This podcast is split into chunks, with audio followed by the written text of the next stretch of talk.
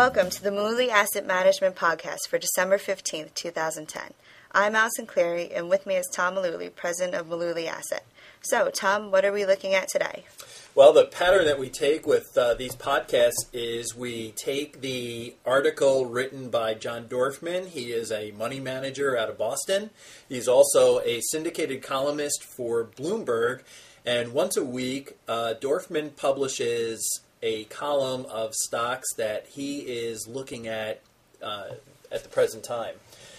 And what we do is we we're not out there to agree or disagree, but what we do since Dorfman takes his stocks and uses a fundamental approach, we thought it would be a cool idea to take the same names and put them up on a point and figure chart and see what the technical picture of his fundamental stocks look like, and then we'll either agree or disagree based on the technicals. So, what's on his uh, agenda this week? Well, this week, Dorfman talks about stocks that fall under the stock screen of growth at a low price.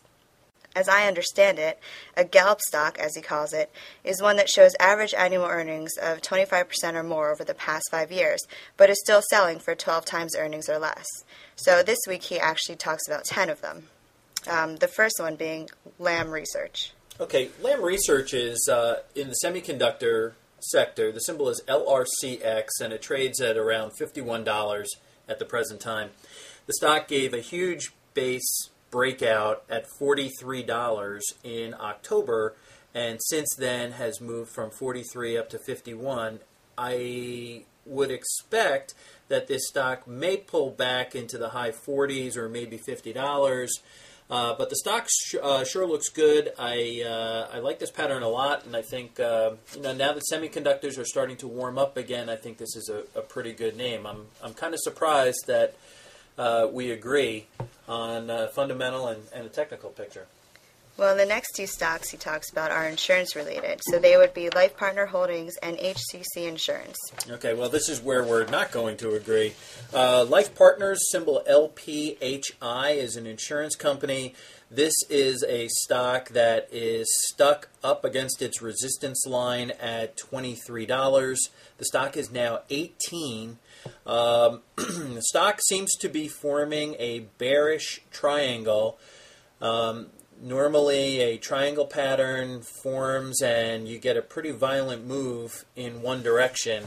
Um, I would avoid Life Partner Holdings. I don't know much about the company to begin with. The other company that he mentioned was HCC Insurance Holdings. The symbol is HCC.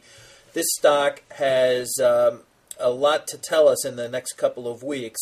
It's sitting at a triple top at $29. At the moment, it's 28 and change. But there's also a triple bottom waiting at 24. And if the stock were to break that triple bottom at 24, it would also break the support line, which would be a pretty significant event. When a chart breaks its support line, you're now taking it and instead of it going northbound on the parkway, you've now turned around and you're starting to head southbound on the parkway. So uh, I would definitely wait and watch and see what happens with HCC. Dorfman this week also talks about M&F Worldwide, um, and this is a company that's controlled by Ronald Perelman, who is in charge of the beauty empire Revlon. Um, however, M&F itself makes checks and licorice. Checks and licorice, and I guess we're not talking about wheat Chex and rice Chex. They, it is talking about printed checks, yes. Printing checks. Okay, not that's an unusual business mix. Uh, and it's also an unusual pattern in the sense that MFW, which is M&F Worldwide, uh, the stock hit its high for the year in January in the low 40s. Today, $22. So this stock has been sliced in half over the course of 2010, and it doesn't look like the uh, the damage is over yet.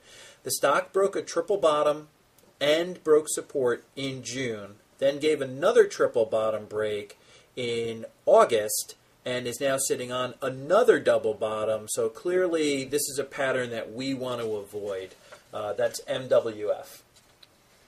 Um, Travelers Company is the next stock Dorfman discusses, and it has a market value of $25 billion, which makes it the largest corporation on the list this week. Yeah, most of these stocks are are uh, small cap in nature. I'm really surprised that he came up with a stock like this. Travelers, uh, TRV, the big insurance company, that at one point they were a member of the Dow Jones. But uh, this pattern actually looks okay. The stock uh, has it's a slow moving stock. It's got plenty of chart pattern on just one screen. Uh, the stock uh, in September was 52, got up to 57. Now it's pulled back to 55. So it's a slow moving stock. You don't have to really worry about it unless it breaks support at $50. Uh, Travelers looks okay to buy. We can probably buy some other names that um, may be moving a little faster. Well, once again, we see colleges on the list of Dorfman stocks, um, and the three he talks about this week are Corinthian College, ITT Ed, and Lincoln Ed. Okay. Corinthian, we talked about a couple of weeks ago because he had just put this in his um, in his column back in November, and this is a stock that has been a disaster from the beginning of April when the stock was at nineteen dollars. It broke support at fourteen and a half in May, and since then it has just been sell signal after sell signal after sell signal. The stock is now sitting at four dollars. So this year, well, actually in the last eight months, it's gone from 19 and a half down to four bucks. And it doesn't look like it's done going down either. This pattern doesn't look like it's made a base at all. So clearly, we want to avoid Corinthian College. Symbol is COCO, C O C O. Um, the other two educational stocks, I think he likes a little better. ITT Educational, that's uh, they advertise a lot on TV. Their symbol is ESI. Uh, this is a stock that's stuck under its resistance line. Also, Lincoln Educational Services, LINC. That stock is just about fifteen dollars. Also stuck under a resistance line.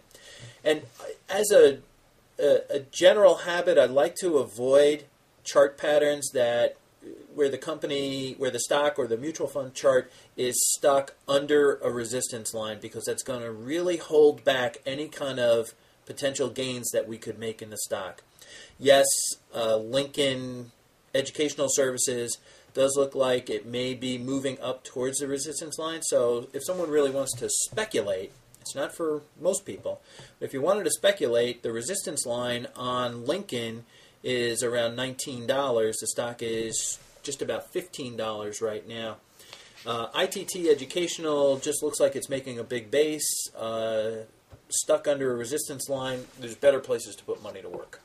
Dorfman himself seems a bit hesitant, um, even about ITT and Lincoln. So it seems like maybe it's too big of a risk to take right now for someone who really wants to be secure with their money. Yeah, I just think that when you're um, when you're involved in a pattern uh, if you're looking at a point and figure chart and the pattern is held back by the resistance line, uh, there's usually when there's news, uh, it winds up hurting the stock more than helping the stock, and and so I I tend in general to avoid the um, the patterns where we're stuck under a resistance line. There, there's always better patterns to find. Well, in comparison, Dorfman calls Humana Inc. a favorable stock, and he says it's attractive. Yeah, I agree. Humana, the symbol is HUM, and it's about $55. This is the, the polar opposite of the last couple of stocks we talked about. Uh, Humana is trading above its support line, uh, several buy signals throughout the year. It did not get hurt too badly in May when the market started going down. In fact, it, it has a pretty good support line at $44. And Humana actually looks okay here at uh, 55. Well, rounding out the 10 stocks is Seacor Holdings, um, and this stock is actually expected in the year to come to fall more than 50%. Yeah, I you know I saw that in the article, and what he's referring to is uh, analysts are expecting that Seacor's earnings will fall by 50% over the next 12 months, and you know, for the folks that are listening, that's really just a prediction of where earnings are going to go. It doesn't necessarily mean that the stock is going to follow the earnings. We are not really going to know. And that's the hardest part, I think, of the analyst job is they have these facts that they get from the company and they're trying to really predict the future. What we try and do at Mullooly Asset Management is avoid predicting the future. We just want to work with what is, what what is actually happening now. And so when we look at a stock like Seacor, the symbol is CKH. It's trading at $102 a share.